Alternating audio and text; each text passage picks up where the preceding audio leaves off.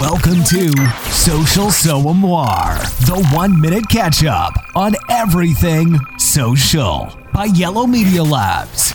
Hey everyone, welcome to the first episode of Social Soombar. I hope you all are staying home and doing good. I'm Aneri and we will look together at the social updates of the week. So, let's jump right into it.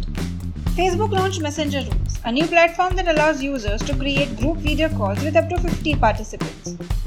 The era of virtual family gathering officially begins. Next up, Instagram added a gift card feature and an order food feature to help the local businesses. It also added a challenge sticker.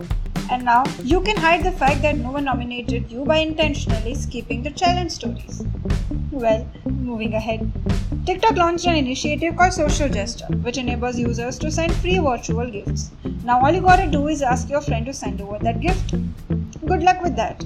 So that was all for today. See you all next week.